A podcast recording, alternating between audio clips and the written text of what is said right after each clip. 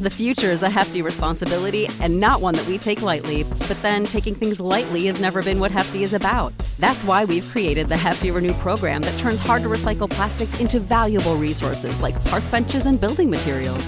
To participate, simply fill up an orange Hefty Renew bag with accepted items, tie it up, and drop it in with your regular recycling. That's it, it's that easy. It's time to rethink recycling with Renew. Particular valued resources may vary by geography. More info available at heftyrenew.com. For the ones who work hard to ensure their crew can always go the extra mile, and the ones who get in early so everyone can go home on time, there's Grainger, offering professional grade supplies backed by product experts so you can quickly and easily find what you need. Plus, you can count on access to a committed team ready to go the extra mile for you. Call, clickgranger.com, or just stop by. Grainger, for the ones who get it done.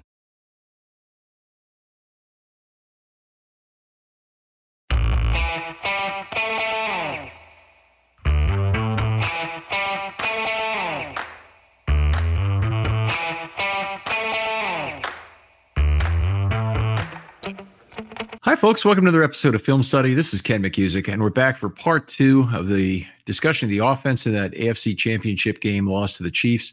And here again is Frazier Tafar. Frazier, how you doing?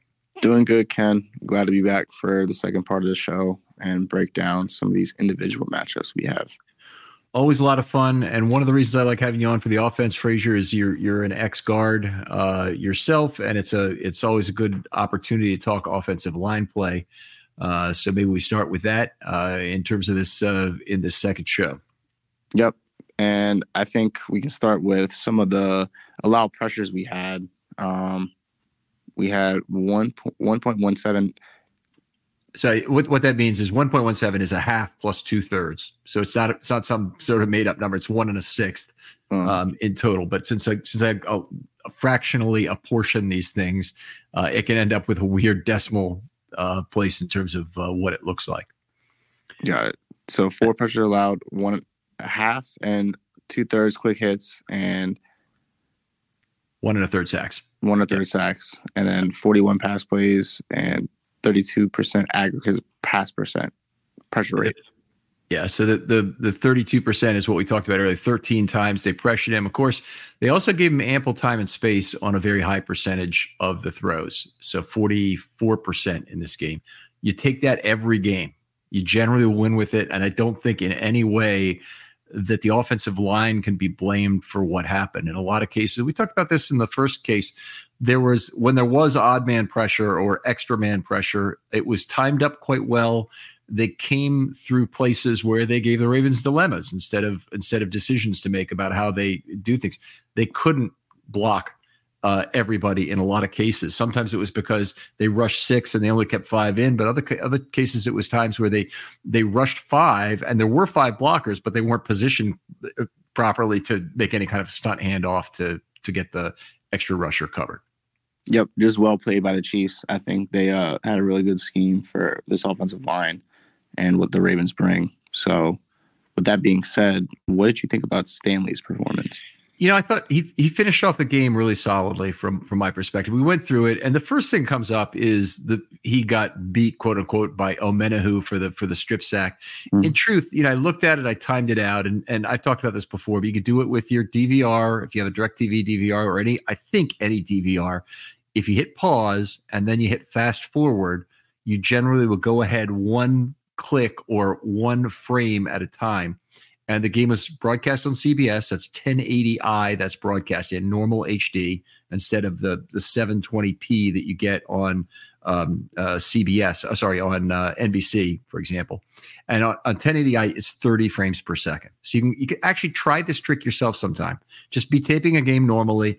Pause it, start going fast forward, wait for one second to click off the clock. So you got to do it when the clock's running then go 30 more clicks and you'll see that's exactly where the next second cl- clicks off the clock and you'll all of a sudden you'll have a great you know i when i fa- figured that out for the first time i was very excited about it because i knew i was going to be able to time things uh to, yeah, accurate to three one hundredths of a second in right. football and that's that's very useful so anyway getting back to the Omenihu strip sack Uh, Stanley held up on his block for about three and a half seconds, uh, certainly over three, and the, the, the pressure was still not there quite in three point seven seconds. Uh, gets a little dicey after that, and then and then he, he he got the ball knocked loose. It was from behind. You know, when I when I say that, it's probably eight o'clock uh, in the pocket if Lamar is facing 12. And it was the kind of uh, strip sack, first of all, difficult to prevent, but also one where where Lamar had an opportunity to move up um, had he thought to do it, had he used his clock. One of the unusual things about the play is that Stanley normally mirrors exceptionally well. You've heard, heard me say that many times, interposes himself between the pass rusher and the quarterback extremely well. So if there is pressure, it's often a case of it, it it's the bull rush that the defender needs to resort to and that's much more the quarterback can do a lot more than that it's it's with that it's it's frustrating you know, the quarterback never wants to end up with his feet tangled up with the left tackle, or worse, the left tackle pushed directly into his butt. But he, he could do something about that. Uh, whereas when once the defender, the, the you know Omenihu or any defensive end for that matter, gets his hand on the quarterback, that's usually a very bad situation because injuries can happen, strip sacks can happen, sacks are much more likely. Uh, just bad things can happen, and that's been something Stanley's whole career has been very good at avoiding this is a play where Omenihu, who is a powerful and bendy player, got by him on the outside and just uh, it was what it was. Yeah, I've been uh, at an unfortunate time, but it didn't really cost the Ravens because they ended up getting the fourth down stop anyway. So it was okay in that sense. Can't keep relying on your defense, though, can you? Cannot. We cannot do that. We got to win an offense one of these days. But um, back to the mirroring. I think this was probably Ronnie Stanley's best game mirroring I think he had a couple not highlight, but you can really tell like he was getting in a groove in the sense of not giving up any ground and being in front of the the the pass rusher. He he was a lot healthier. I thought look, looked more flexible. Um, he didn't really have the opportunity to get out in space this way that he had had in previous games. He made some great blocks uh, against the so against the Texans, I'm, I'm, definitely thinking against the Dolphins too, but he's been making some great blocks down the stretch out in space in front of plays. Uh, when I think it was against the Texans because the Texans bit completely inside on the read option, where not even a reaction on a play action boot, yep. where Lamar booted left and Stanley got in front of it. Um, it's a uh, it, it's something where you know you really love to see the old Stanley at work on that. And one of the other things Stanley does very well in the open field uh, is line people up. And to see him be able to do that with his current injury and lugging around that brace and whatnot, um, very, very effective and very good to see. A uh, little more detail in the game. One pressure, one quarter, one half a quarterback hit. Those are his only negative events in this game. Lamar also did run him out of one pressure. I took away his adjustment for that. Two missed blocks, one loss at the line of scrimmage. That's not bad at all for a whole game to have, you know, one loss at the line of scrimmage plus two others that that resulted in uh, negative events. One block in level two, one pancake, made made his only pull, no highlight. B plus for the game. Over these last four weeks, I think I've flipped the the outcome of what I what I want for Stanley in 2024. And I wonder if you're in the same place. If if you were thinking four weeks ago, maybe he's probably gonna they're probably gonna have to bite the bullet, lose eight million, draft a draft a left tackle in round one, and move forward without Ronnie. Yeah, and I'm thinking I'm definitely changing my tone on that. Um, I think you've mentioned on the podcast a couple times. This could be definitely a a one year process. Being able to get as much value as Ronnie out of Ronnie we can this year. It seems like he's on an uptrend from his recent injury history, and at least being able to play this out and have a development plan in place for a left tackle in the future, and also featuring the the rotation going into next year, that could be an aid into not wearing him out and maximizing his use. Yeah, they they they could certainly do that. Um, not like they want to do that. Yeah, but. yeah, they, they don't want to do that. And they, they want to do what they did in this game was basically he starts the game and he never goes except he did he had to leave the field for two plays in this game, which you know obviously didn't have a big impact on his own playability. He was fine in the second half. Um, but it might have been something with his brace that came undone. I remember Joe Flacco once had to leave because his and when it was limping off the field. I was like, "Oh, what's going on?" But it was just he had to have his brace replaced. Yeah. Uh, and I was uh, there for that game too. That was funny. I was actually freaking out. I thought he injured it again. yeah, me too. So, uh, let's see what else we got. Uh, so anyway, I'm I'm I'm, I'm thinking two year plan on Ronnie Stanley, meaning he's here for 24 and he's probably released prior to 25. Right. Um, and it just does allow them to bridge into some additional draft capital, but I don't think they get away from drafting a guy who can play left tackle in this draft. I think it could be in the first or the second round that they do it, but I don't think it can be any later than that. Um, if they if they want to get a, a a, a truly high ceiling left tackle, I think they've got to draft him in the first two rounds, and you might get a very green guy um, in in round two, and and in round one, you probably also get a green guy. You probably get more of a traits and uh, and uh, um, minimal experience at the position kind of guy. Kelechi Osemele, a guy in the past they got in round two. Um, Michael Oher is a is the kind of guy you might end up if you get an experienced left tackle in the first round late. That that might be what you end up with. That's not what the Ravens want. Yeah, I think uh, the main thing we're going to be looking for is someone who has had experience at left tackle their whole life and not looking for athletic freak like we did with uh, Faalele. Looking for someone who has sound technique and be able to be that anchor for Lamar. Uh, Ronnie fit fit that mold at the time. Someone from Notre Dame, sound technique, maybe not the strongest guy, but being able to mirror effectively and be be a pro and efficient at what he's good at. And I think that's what we're going to be looking at moving forward for this draft. Yeah, it's interesting because I think they they probably are going to have to make a choice. The guy the guy you're talking about is goes at the top of the first round. A guy exactly. who's played for for for uh, his whole life at left tackle. He's Joe Alt, you know, mm-hmm. at Notre Dame is. I mean, he's going to go in the top ten picks. Maybe maybe you know maybe in the top eight picks. Um, you know, he, he's going to go very early.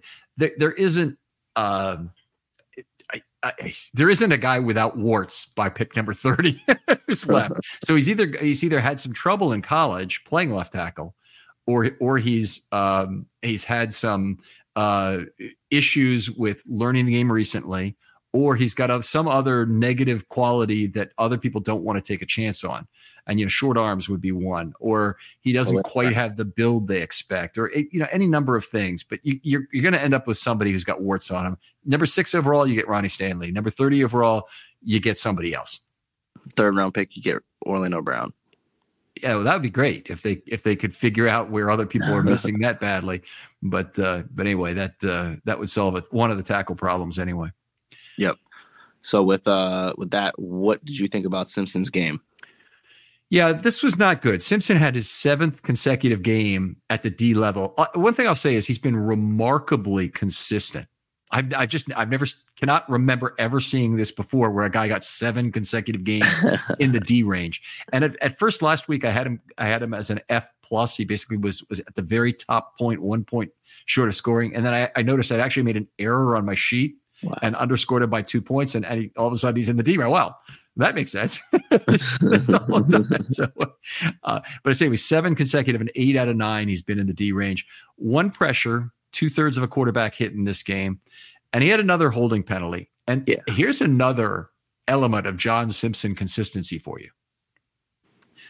John Simpson, in his career in Las Vegas, had one penalty every 95.4 snaps.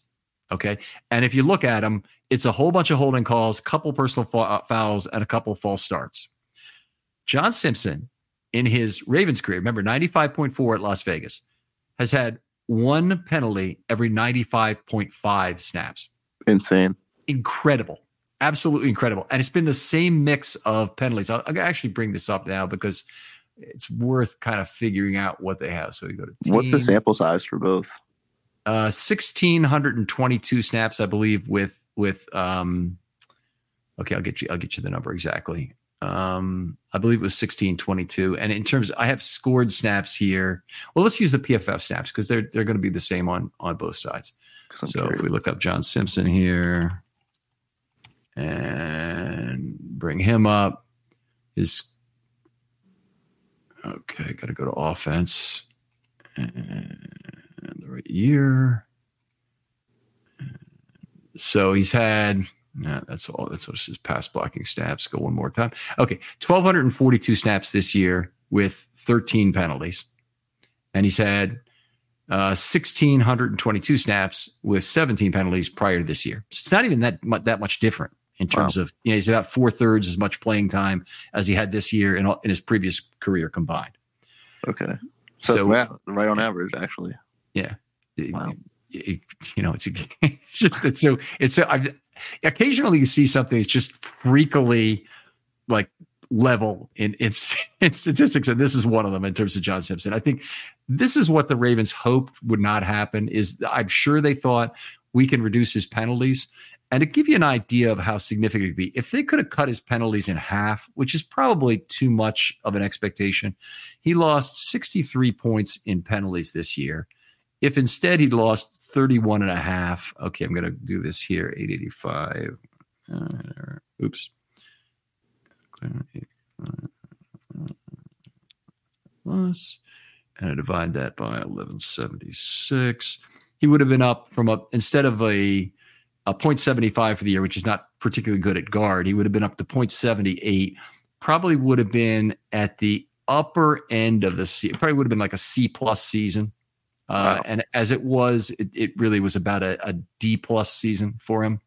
Uh, he's he's never had an F the entire year it's, it's been it's you know just been seven straight games and eight out of nine in the D range that have basically defined his season. So uh, it's not like he's not trying. I don't believe that even for a second. He's yeah. I, I, it, it's just the coaching for whatever reason is not taking in terms of figuring out how to how to have the guy avoid holding penalties and the ones that occur on pass blocking plays I'm not even sure there's a lot they can do coaching wise because he's really getting beat on those plays.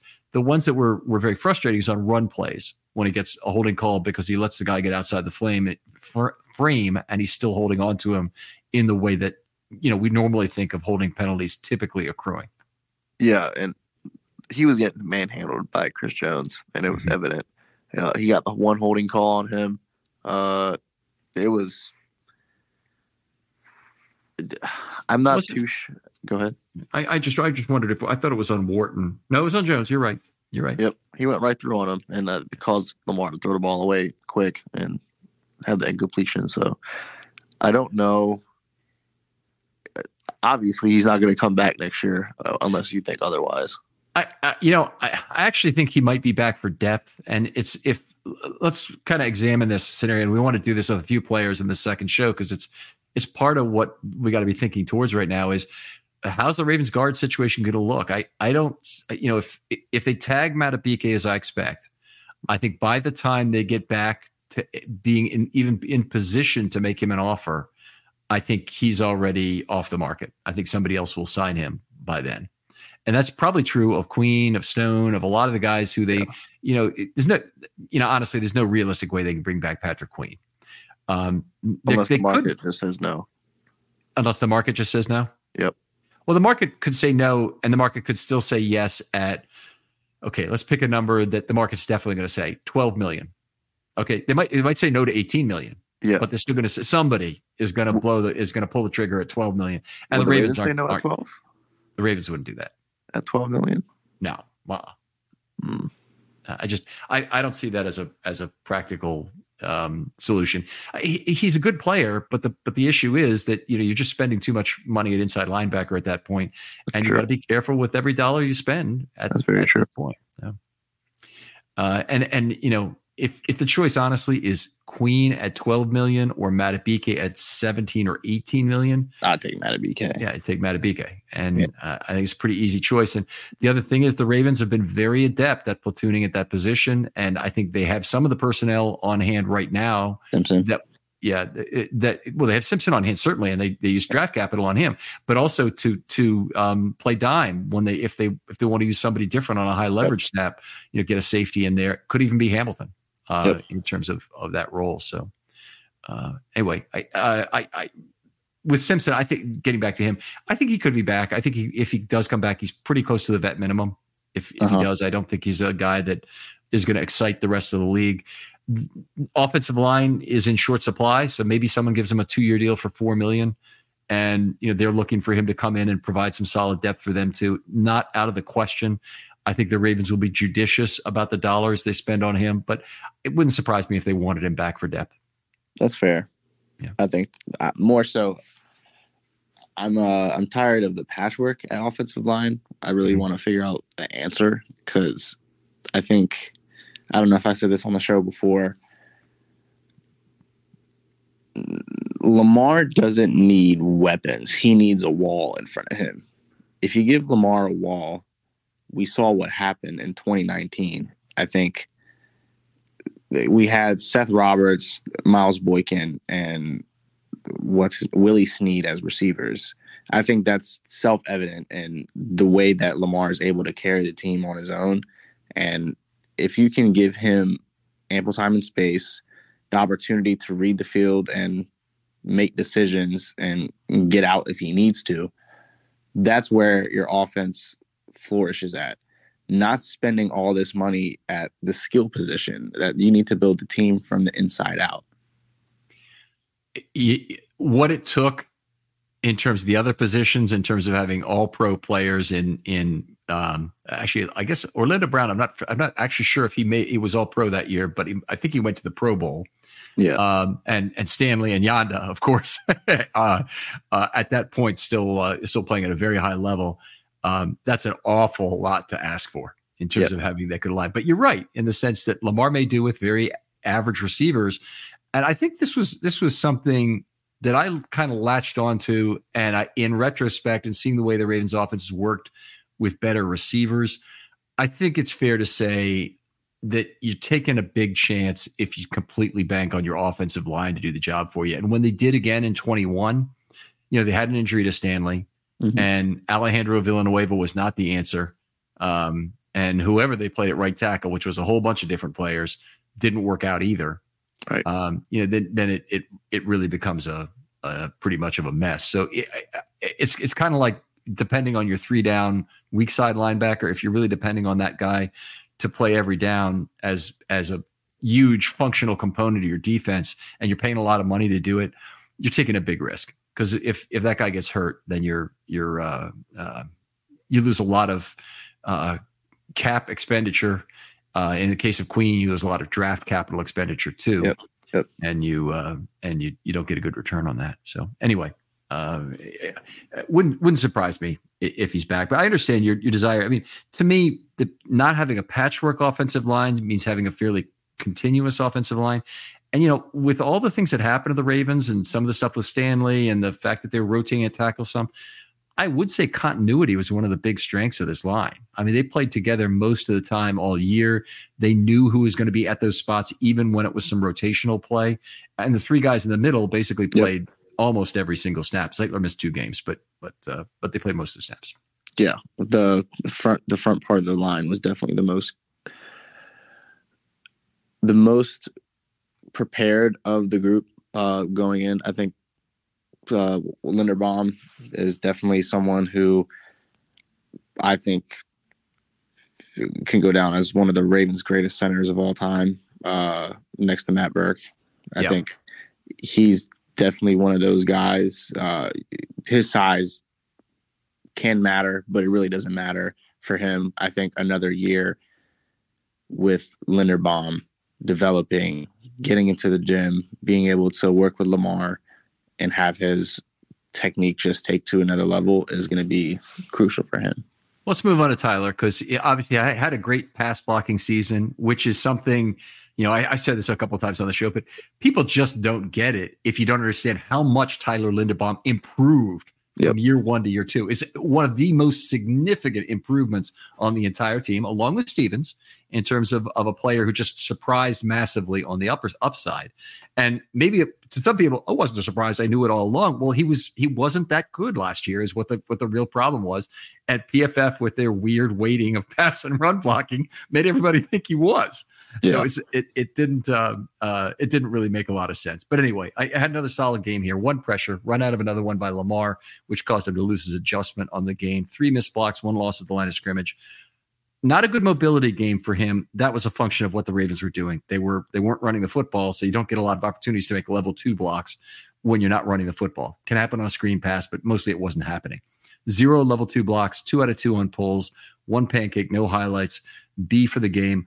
Uh, finishes off a solid season. He is ahead. He was ahead after one year in terms of where you'd hope he'd be starting off as an NFL center who's undersized, and he's way ahead after two years in terms of where you expect him to be. So very positive uh, in each of the uh, you, you, know with each of the relative performances of this year, and and I think there's still growth for him. I, because his growth was so massive as a pass blocker from year one to year two I think it is possible he's going to need to consolidate those gains.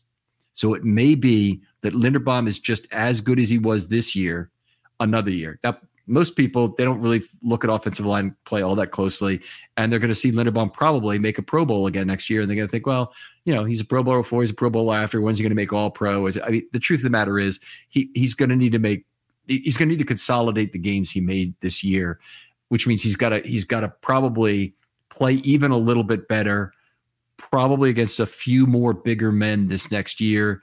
Make sure that some of the Ravens' problems at guard that are certain to be happening, because there will be growing pains from having new guys at guard, whether it's whatever combination you pick out of Simpson, Cleveland, and Vorhees are playing guard for the Ravens next year. It will create pressure on Tyler Linderbaum to need to be better than he was this last year to have the same kind of outcomes that he had.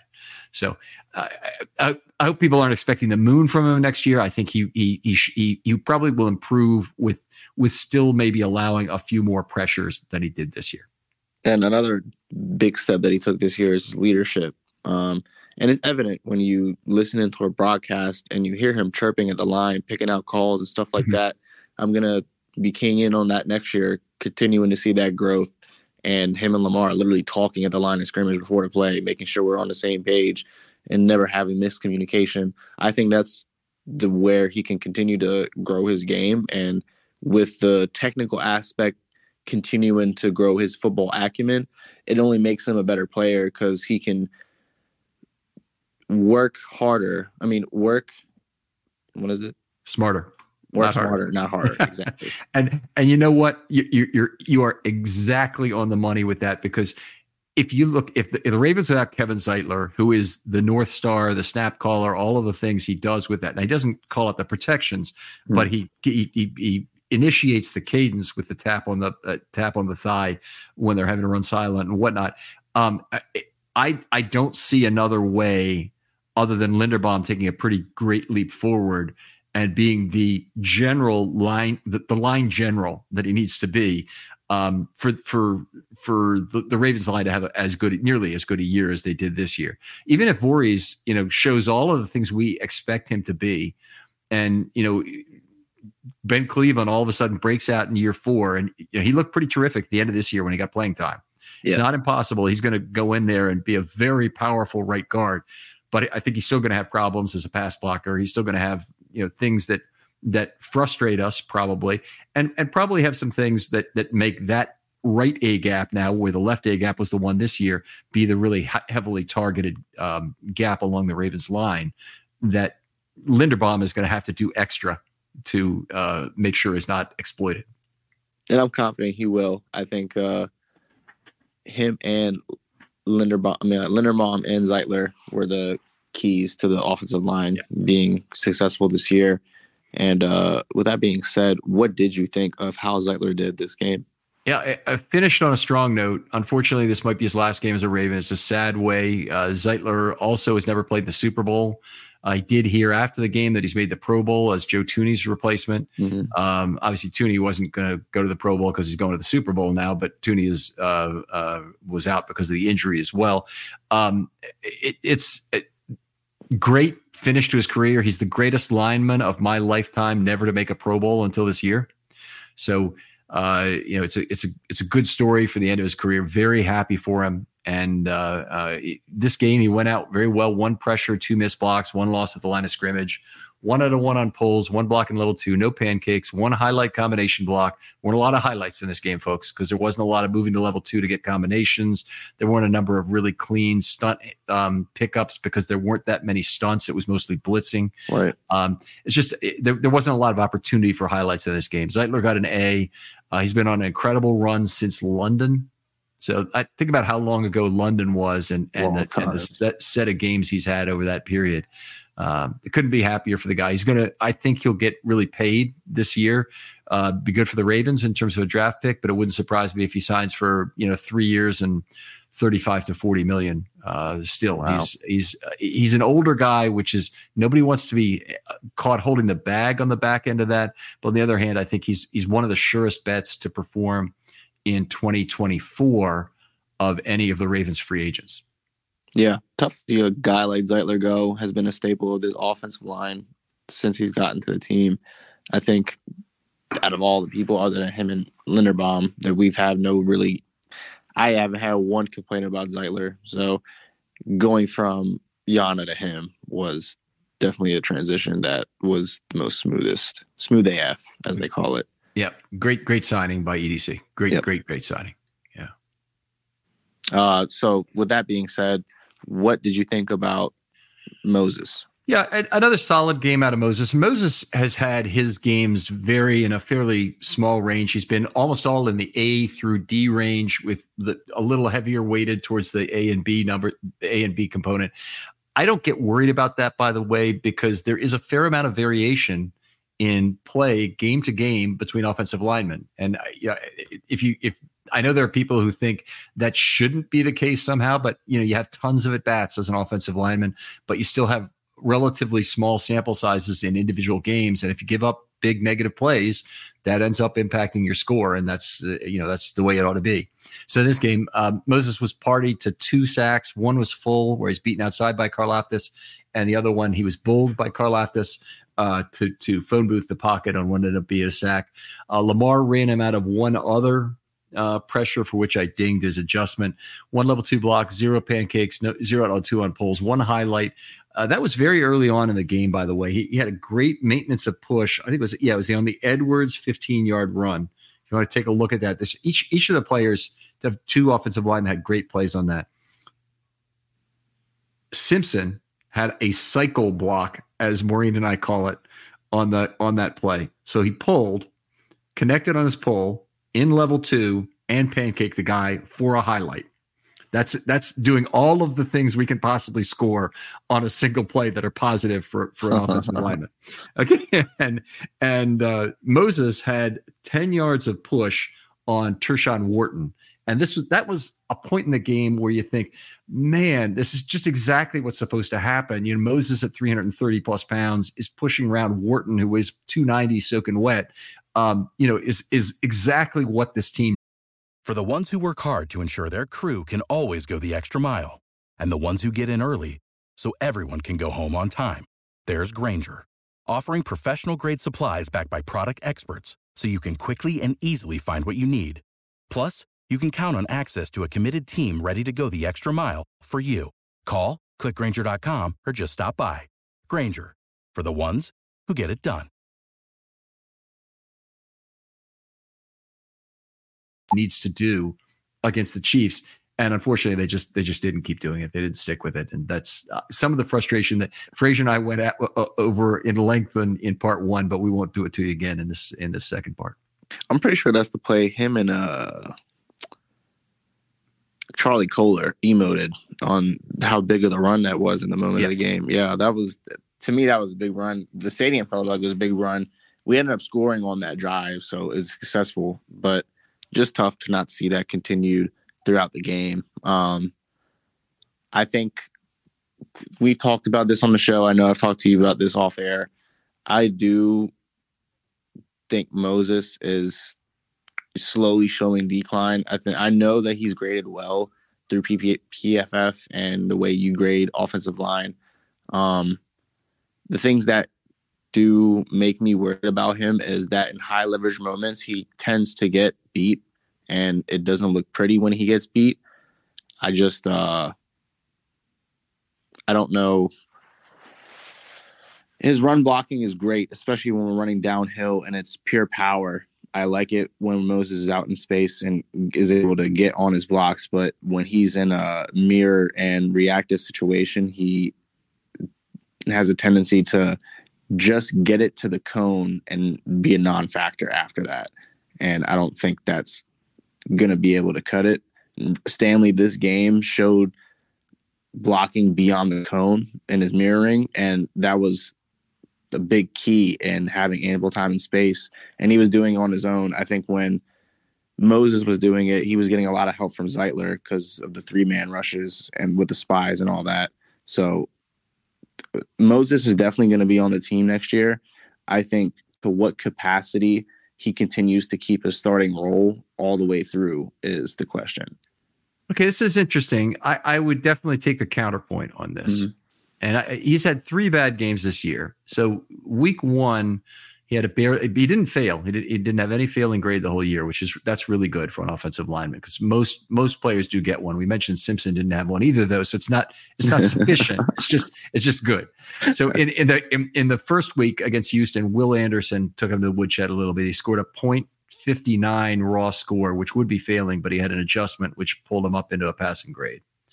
Then in week 15 yeah, 15 at Jacksonville. He scored a D minus, exactly, exactly the minimum passing grade.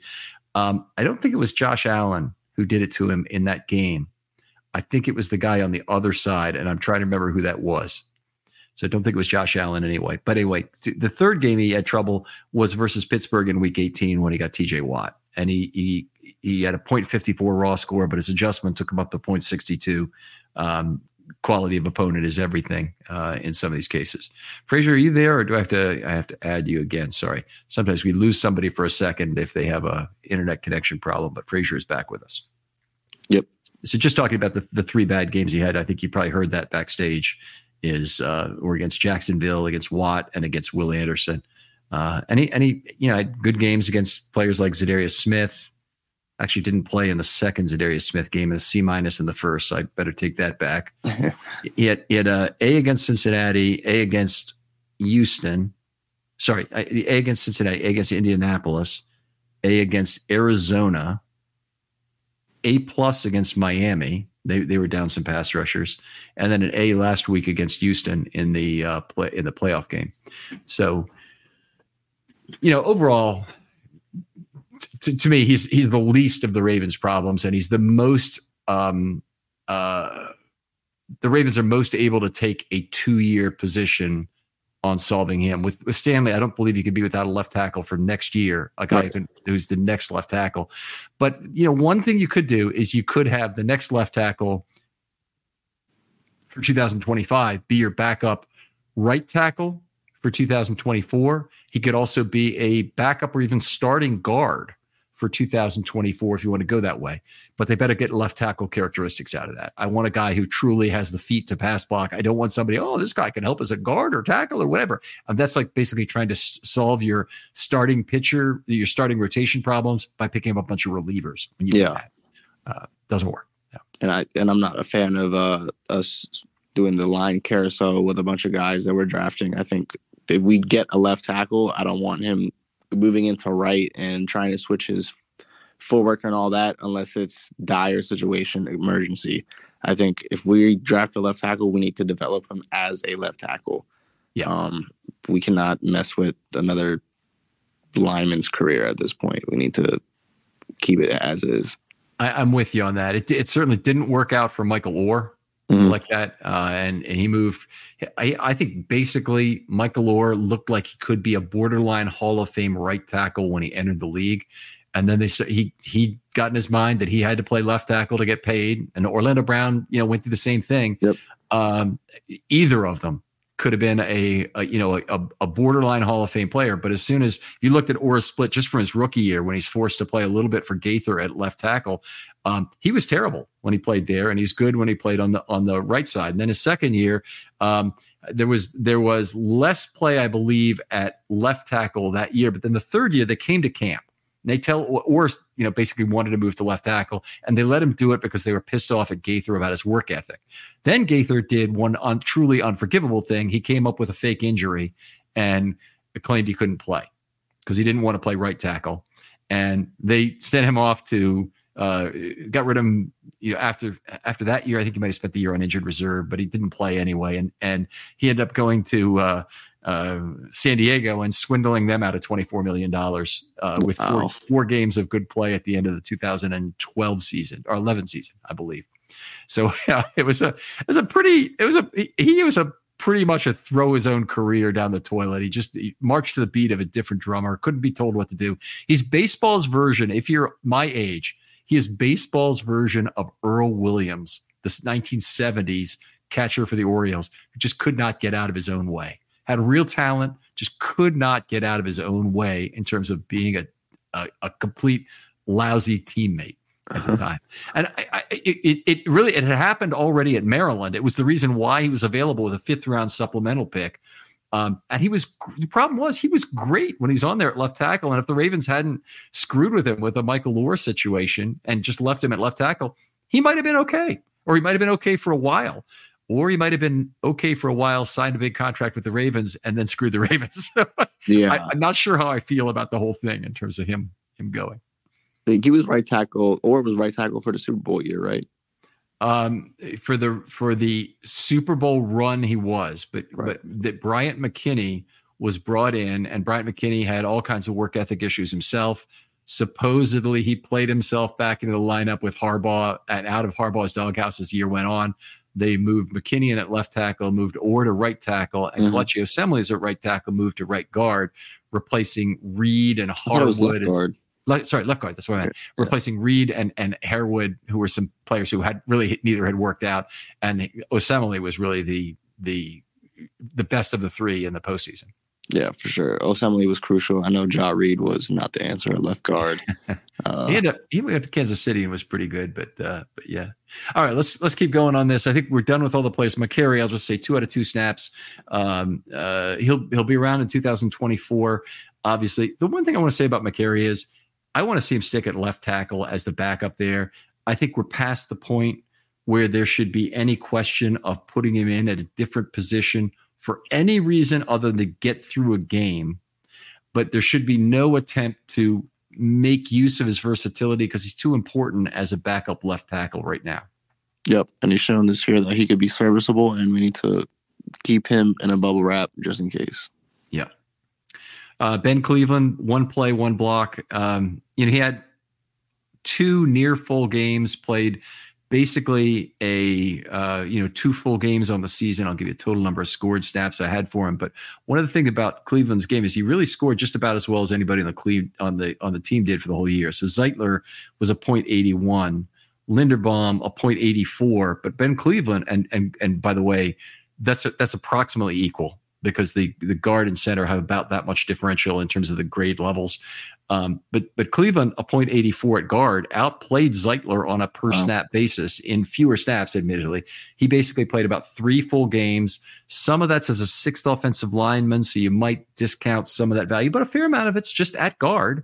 And uh, and that was a you know a heck of a, a run. He's he has basically, in my mind, earned the right to fail, meaning he should be the def- the um, uh, presumptive starter at one of the two guard positions next year. I don't know if that's the way it's going to work out, but again, year four, there's a good reason why you want to have him show what he can do in year four because you might get a comp book in exchange. But but even if you don't, hopefully you get a really good year out of the guy and and he and he plays the best he can. I think that's pretty much what happened with John Simpson this year is they got about the best he could do. Yeah, and I think we've all been excited to see Simpson get his opportunity as a starter and this upcoming season could be the opportunity. Yeah. For Cleveland, right? You're saying. Yep. Hundred percent. Yep. Yeah.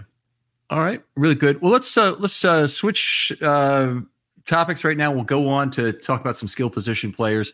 Uh, you, are the guest. You talk about who you'd like to talk about first, maybe that we haven't spent too much time on so far, and especially if there's a 2024 concern. Right. Uh, let's start with Edwards. I think uh, disappointing to see Gus not be a vocal point in such a crucial game where the run defense of the Chiefs was not statistically good all year, and not having him in the 2024 future as of right now is tough just because he has the persona of our backfield rough, tough, down your throat. I mean, he's going to get three yards falling. Um, it's going to be hard to replace that style. Uh, not in the sense of having a power back, but just Gus is going to be hard because he's unique in his abilities. So tough to not be able to see him go all out this game. Very, you know, he's been a, a remarkably strange career he's had. Obviously, high yards per, per carry all the way up through this year. He's been one of the best ones uh, out there with 500 plus carries. He had 501 carries entering this year. Now, with 198 carries, he had his biggest workload ever, had his best yardage ever, but his worst yards per attempt ever. Um, the thing that was nice about his season, he had a really good year as a receiver. So he had 13 targets for 180 yards, which is off the charts at you know almost 14 yards a might be over 14 yards, so 180 divided by 13. But anyway, uh, uh, looks like 13.8 maybe yards per target um, as a receiver is just fantastic for for a running back. And this is incredible. Now I'm I'm looking at this on on uh, PFR. He's at 10.1 yards per target for his career now. Wow, that is ridiculously high for a running back. and and you know some of the things we saw this year, the 80 yard touchdown, obviously the 80 yard pass, it wasn't even a touchdown, um, plays large into that number.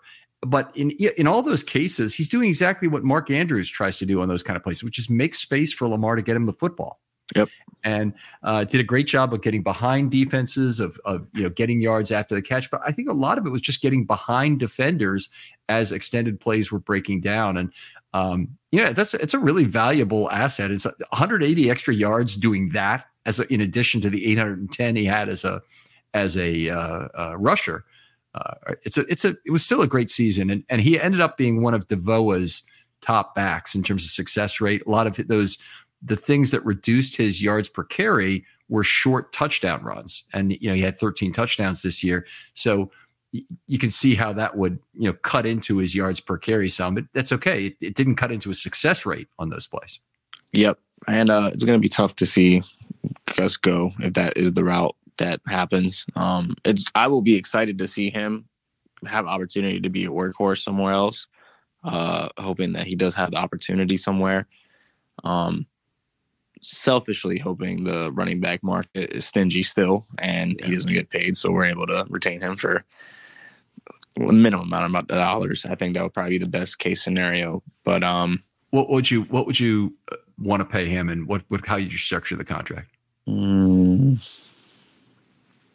like three years, four and a half, maybe four, four and a half total, or four and a half average total.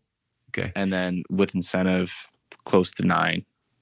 Okay. So I was going to say two years and five million dollars, and I would I'd be happy throwing incentives on on top of that. I actually don't think he'll reach them because the yeah. NLTBEs have to be more than what he did this year. So it, it would actually be might be kind of difficult. But you could you could set up two years of incentives on, on that that would be um that, that, that could make it worth your while or make it hit work hit, worth his while.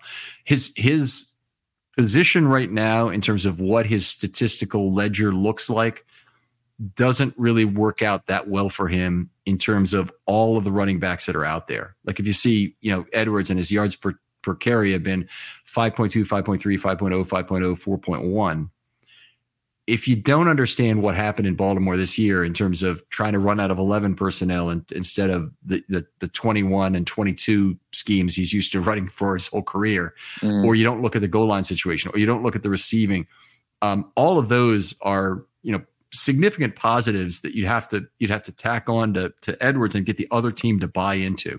Yep. The Ravens understand that value, and they're actually I think they're the most likely team to pay him a higher percentage of what he's actually worth. So, uh, you know, I don't think Dalvin Cook's going to get paid anywhere, by the way. I think he's going to have to start over from the vet minimum next year. so it, when you're looking about the running, it's it's a very tough place out there. J.K. Dobbins, another guy, I think he's going to have to start off over at the vet minimum plus incentives, probably, despite the fact he's still fairly young. Wouldn't it be great if we get all these guys back? Just going to camp. I gotta want him to. I gotta have him play. I do you think Dobbins has a chance to come back? Uh, maybe not after this playoff performance because if he's complaining last year when we were going against Cincinnati about his workload, I can only imagine what's going to happen going into this year. So I don't know if Dobbins is going to be willing to go back to Baltimore and give it another chance. I know the Ravens probably want him, but Dobbins himself, I doubt wants to try and have a shared backfield. He's probably going to try and go somewhere where he can be the guy. All right, I I think I'd say I think you're right on most of that. I think one thing I would say is that I'm I think both sides might have soured on the relationship.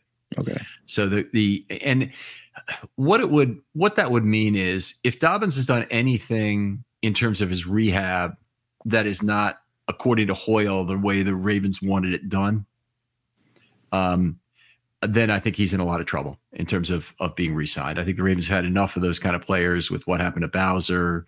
You know, with with there's plenty of other players who fall into this in the cap. I'm not gonna we're not gonna take the time to name all of them.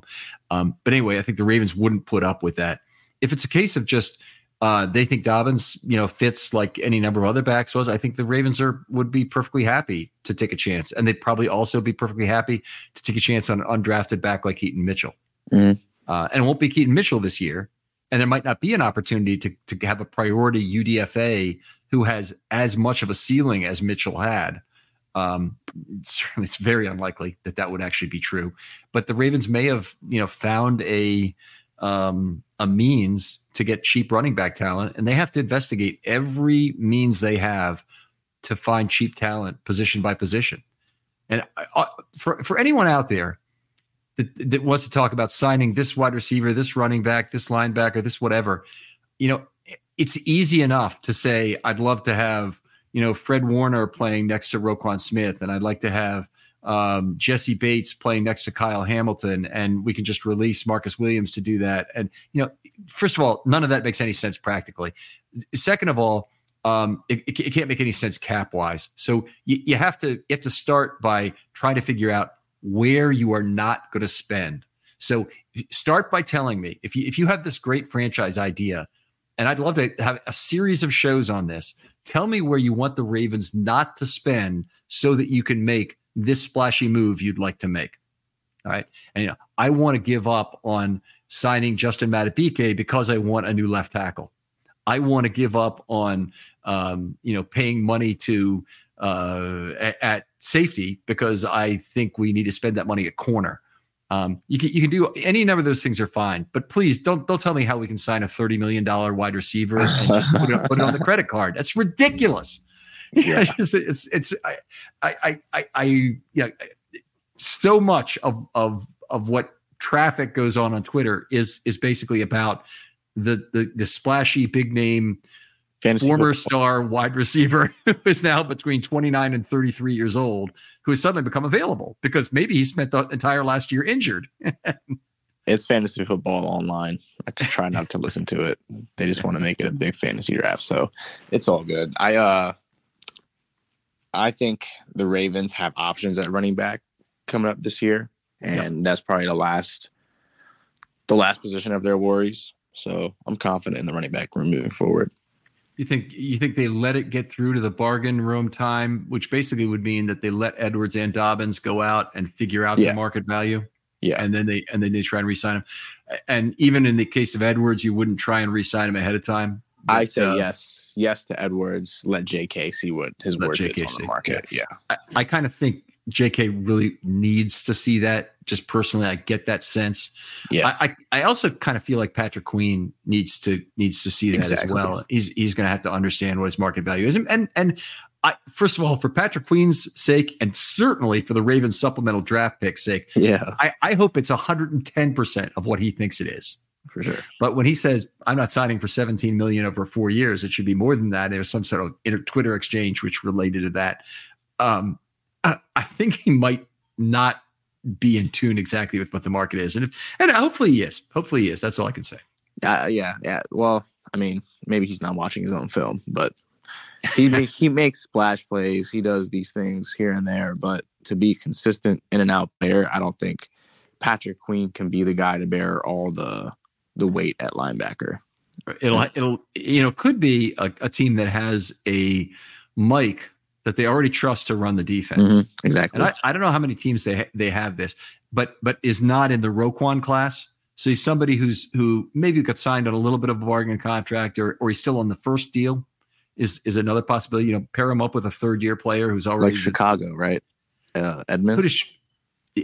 he's on the second deal, and he makes a ton of money. So right. I don't think he makes a, re- lot of sense to pair right, up with Queen. But but I'm looking for somebody who's cheap for for their team. So instead of spending the money at Mike, you spend the money at the trail player. Mm-hmm. And and then Queen can provide you all kinds of value. And there are a lot of teams who are who are just stuck in, in terms of who they've got. And bringing in a player like Patrick Queen will help get your fan base excited about the defense again. So uh, you know, hopefully he finds that that home and it's the it's the right place for him.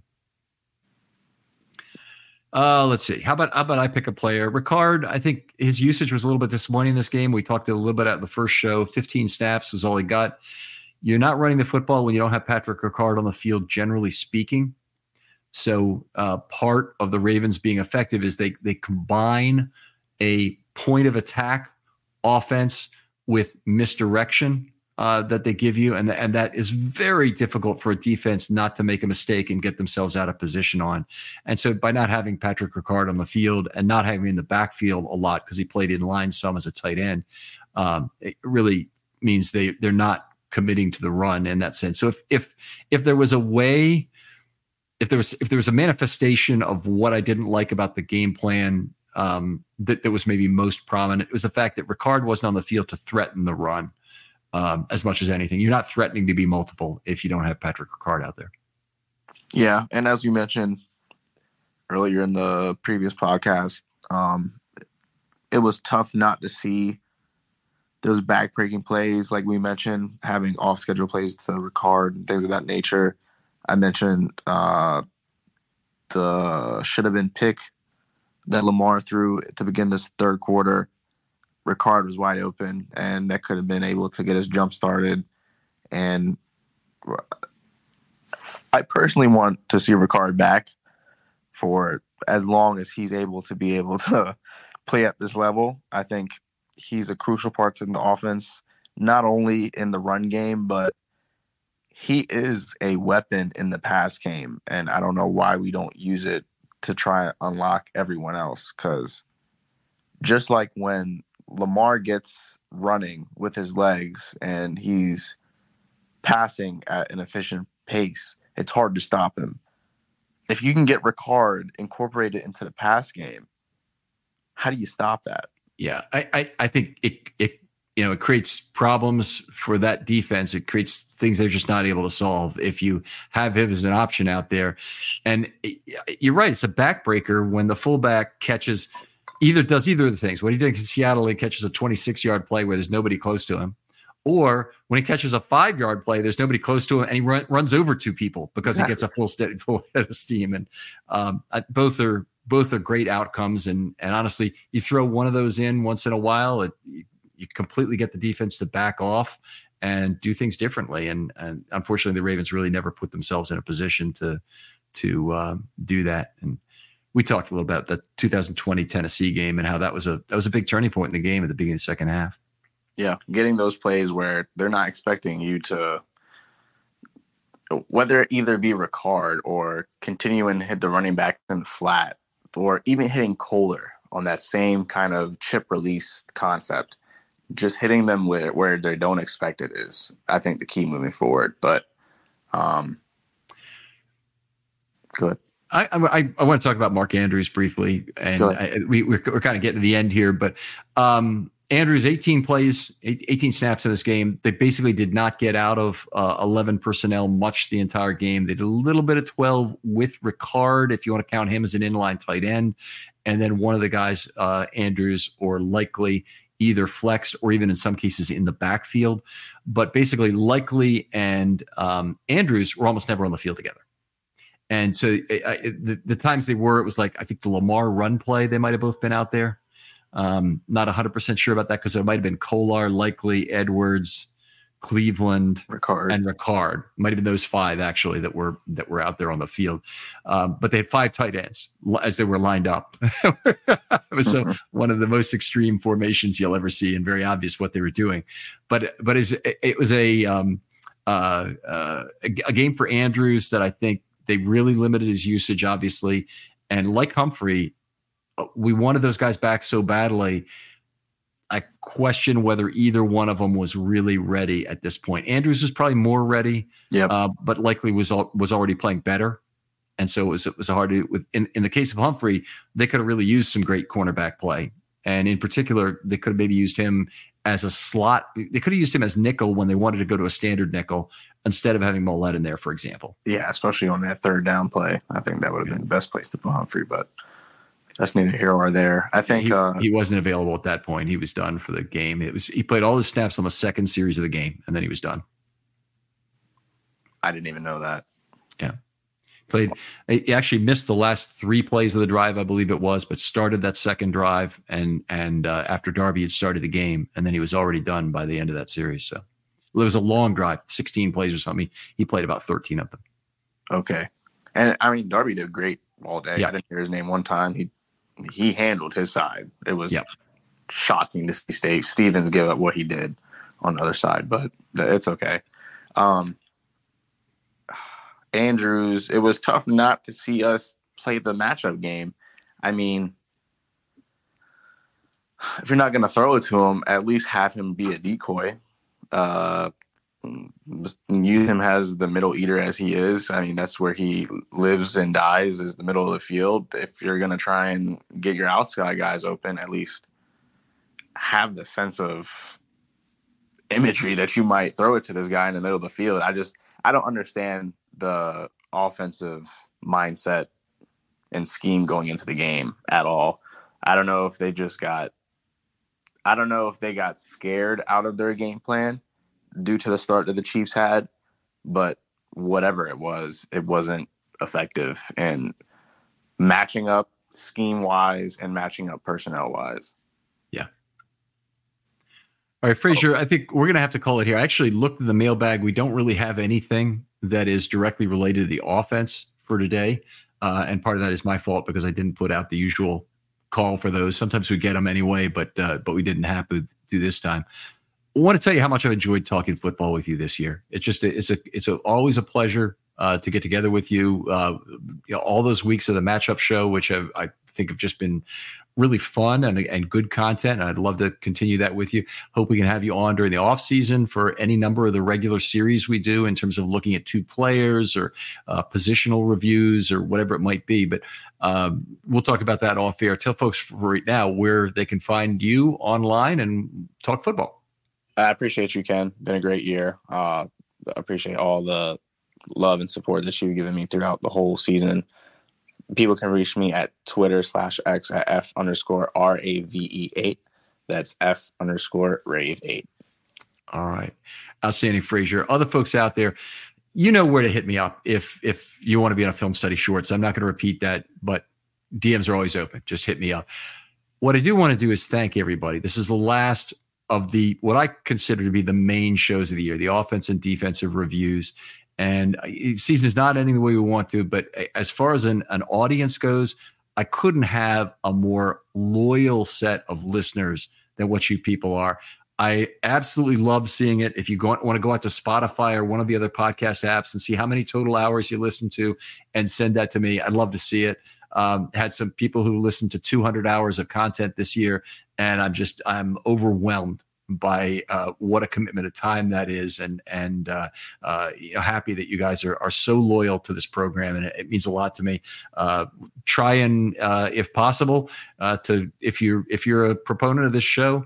go out and find a, a, new person or two who'd like to listen to it. It does make a difference to us on this end, and we, would certainly appreciate it greatly the questions have been terrific this year. The interaction with people on Twitter has been at a very high level. Always really appreciate that. And I do want to hear from you. Always want to talk to new people about football and find that new group of people who'll be the basis of the show going forward. Uh, you know, people come through the show often to get their start. Then they go off and do their own podcast somewhere else. Um, and then they you know move on to do other things. And and uh, uh, sometimes you can only do this for a few years. It's not like anybody's making any money at this, so it's this is just a, a, a way to get started and a way to have fun talking football as somebody who really enjoys passionate football fans. So please uh, hit me up with the with a DM if you if you'd like to be part of that. But Frazier, thanks again for for uh, being such a good friend all year. Thank you, Ken. Appreciate you.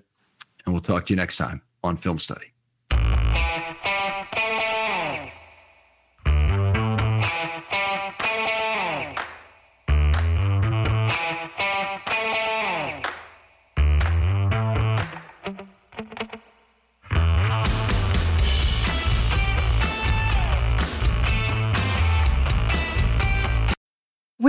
Need mealtime inspiration, it's worth shopping Kroger, where you'll find over 30,000 mouthwatering choices that excite your inner foodie. And no matter what tasty choice you make, you'll enjoy our everyday low prices, plus extra ways to save, like digital coupons worth over $600 each week. You can also save up to $1 off per gallon at the pump with fuel points. More savings and more inspiring flavors make shopping Kroger worth it every time. Kroger, fresh for everyone. Fuel restrictions apply.